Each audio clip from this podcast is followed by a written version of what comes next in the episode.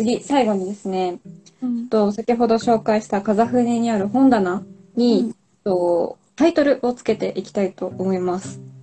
はい。とこの本棚たちはまだこう本がポンって置かれてるだけで、とタイトルとかだ本当どんな人がこの本を置いてるのかみたいなのがちょっと分かりづらい感じになっているので、まあ、このラジオで話したことなんかをこう元にしながらうんうん。あの本棚にどのような、うん、有さんらしさがあるかっていうのをタイトルでつけていきたいなっていうふうに思ってます。これ最最終的にタイトル決めるのはゆうさんの独断なんですけども一応これ今日話し合ったキーワードであったり今日全然見えてなかったんですけどコメント欄であったりを参照しながら決めていこうかなっていうふうに思ってます。なんだろう、タイトルか。うーん、そうだな。うーん。なんかたくさん、あのー空間作りとして作っていらっしゃると思うんですけども、名前ってるとかってやったことありますか？名前はないかな。うん。何のコーナーみたいなやつはよく見かけるけど、またそれとはちょっと違う。あのボックスの中に名前をつけるってことだよね。うん、なんかそうです。雰囲気的には、そのボックスのこう真ん中の上のとこに、こう、看板が立ってるみたいな、看板、こう名前、ラベルがついてるみたいなイメージなんですけど。多分なんか今聞いてくださってる方はそこを見たことないからなんかあんまイメージできんのちゃうかなとは思うけど。ああ、そうですよね。うんと糸口アカウントの、えっ、と、今日のラジオ配信やりますっていう、えっ、と、画面の写真がそうなんですけども、えっと、ちっちゃい、割とちっちゃめの本棚の箱みたいな感じですよね、あれは。そうね。まあでもなんか別に中身の本をなんかめちゃくちゃ方向性にこだわってあのセレクトとかではないから、なんかクラットショのちっちゃい分身みたいな感じなんだけど。ちっちゃい分身、かわいいですね。うんうんうん。ゆうさん、だからあれですね、本が中心というよりは、もう本当にそのなんか、ゆうさんの、なんだろう、本との出会いを大切にしてる姿勢みたいなものが伝わる感じのネーミングがいいのかな、みたいに思いますね。そうだね。うーん。さっきの、なんだろう。あの、運命とか、あと何だっけ、さっき。なんか、ね奇跡。あ、奇跡。うんうんうんでもあんまなんかそれを押しちゃうと、なんか、確かに取られると、なんかそういうもんでもないかなって気もする。なんか、言葉にせずして、あの、感じた時に感じるものみたいな。そうね。うん。まあそういうとこありますよね。いや、なんかそれこそその、本との出会いっていう本を置かれてるじゃないですか。いや、あの言葉って秀逸ですよね。なんか、本当すべて表してるなっていう風に感じるんですけど。私もうタイトル、本との出会いでいいかなって思ってたもん、ちょっと。本は漢字ね。漢字のあ、本ね。うんうんうんうん。漢字の本に、との、がひらがなで出会いがまた漢字ですよね。あ、もうちゃんちゃんと考えるよ。ちゃんと考える。いや、でも本当にぴったりっていうか、うんうん。表してるなって思います。いつも。本との出会いって聞いて。うんなんか、私いつも全部自分で考えてるんやけどさ、クラトショって名前とか、その、すべてのネーミングとかを いつも結構なんか思いつきで、あ、これにしようみたいな感じなんやけど、今全然頭が働かへん。どうしよう。あ、いえいえいえ、そんななんか、あのー全然名前を今、決め、決め、うーん、決められなくっても大丈夫かな。どうしても決定できなかったら、カッコ仮にしよう。いいですね。いや、そう、なんか、名前ってすごい大事なので、パッて決めて、ぴったり来なかったらまた変わるかもしれないもん、全然。そうね。うん。逆にさ、なんか、私、私ってどんなイメージなんだろう。そそういうの、皆さんコメント、コメントとかで、なんか、もしあれば、うん、うん。そそれ、名前にならへんかな。おーもうザ・ユウさんですね。ユウさんを感じられる一言。イメージ、なんかある？イメージ？何なんだろう。あの、本が大好きはすごい伝わりましたね。この、いろいろ話をしてるときに。あと、言葉選びっていうか、言葉のセンスがすごくいいですよね。なんか インスタグラムとかを見ていても。うん。なんか詩的な表現とかめちゃめちゃ大切、大切じゃない。なんか好きで使ってるなっていうか、うんうん。見つけに行ってるなって感じがしました。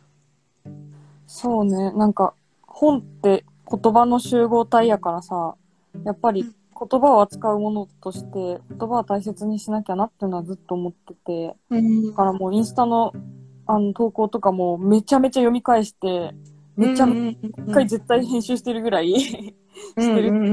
ずっとなんか2、3投稿下書きにあって、投下するタイミングとかを見計らってたりとか、なんか、だいぶ、あの、言葉は、あの、あ別にいいこと言おうとか思ってるわけじゃないけど、なんかちゃんと伝わるように伝えなきゃなとか、あの、うんうん。なんかそのあたりはちゃんと大切にしてるかなっていう感じなので、そう言ってもらえて嬉しいです。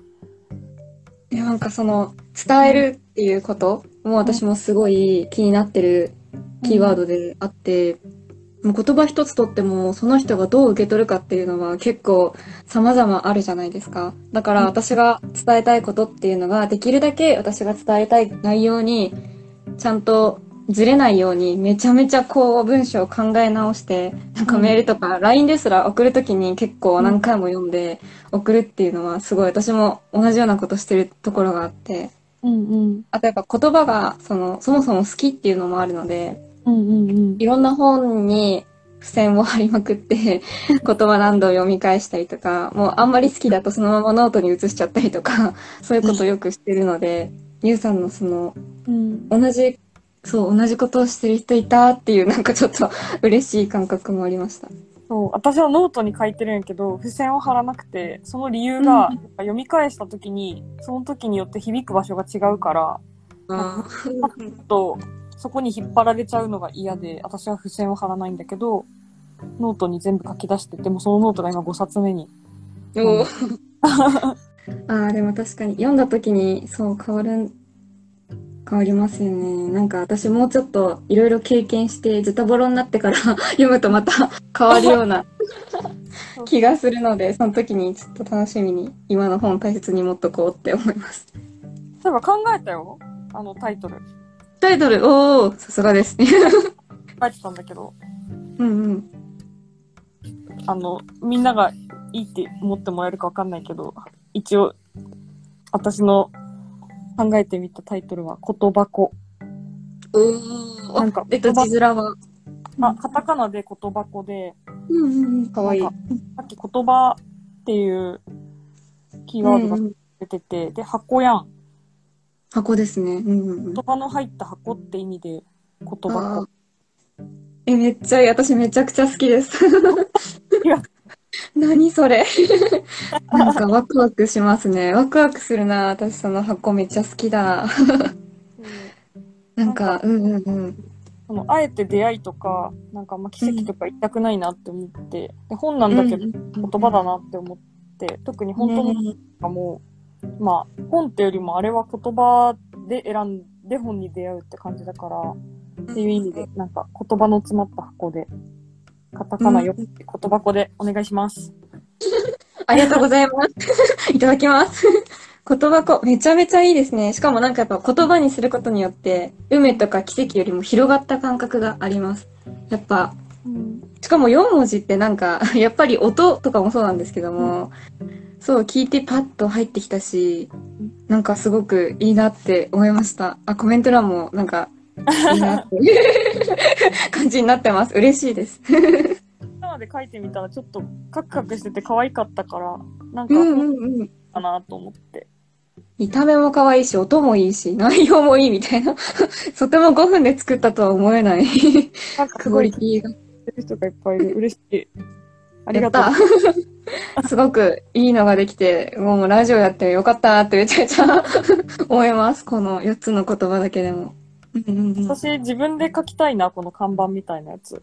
本当ですか？あ、ありがとうございます。じゃあ、またその、うんうん、どの大きさだったりとか、どの感じでやるっていうのをこれから糸口が主催して頑張って考えていくので、その時またゆうさんにもご連絡します。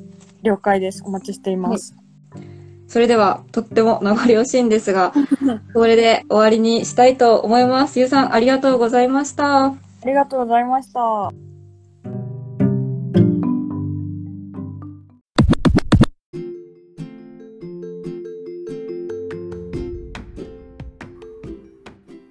い。糸口ラジオ第2回、いかがだったでしょうか？お話を聞いて、ゆうさんが本とともにこれまでの人生を力強く歩んできたことが感じられました。そして、最後につけた本棚のタイトル、言葉子。本当にとても素敵なタイトルで、この言葉とその思いを聞いたあの瞬間は、ラジオの中で特に忘れられない瞬間です。ゆうさんのお話を聞いて、ゆうさんの本棚に興味を持った方は、ぜひ概要欄の方から糸口のインスタアカウントをチェックしてみてください。最後まで聞いてくださりありがとうございました。今回のお相手は、なつきでした。